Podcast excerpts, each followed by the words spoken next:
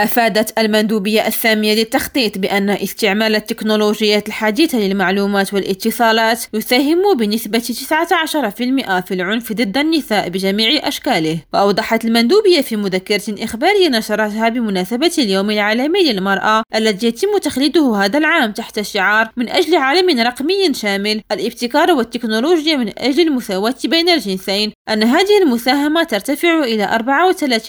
34% لدى الفتيات المتراوحة أعمارهن بين 15 و 19 سنة وإلى 28% لدى النساء المتراوحة أعمارهن بين 20 و 24 سنة وحسب المصدر ذاته فإنه مع هذا الانتشار للتكنولوجيات الحديثة للمعلومات والاتصالات وتوسع شبكات التواصل الاجتماعي برز العنف الرقمي بجميع أشكاله فمع معدل انتشار نهذا 14% فإن قرابة 1.5 مليون امرأة هن ضحايا العنف الإلكتروني وذلك عبر الرسائل الإلكترونية أو المكالمات المكالمات الهاتفية أو رسائل نصية وغيرها يسرب كربة ريم راجو الدار البيضاء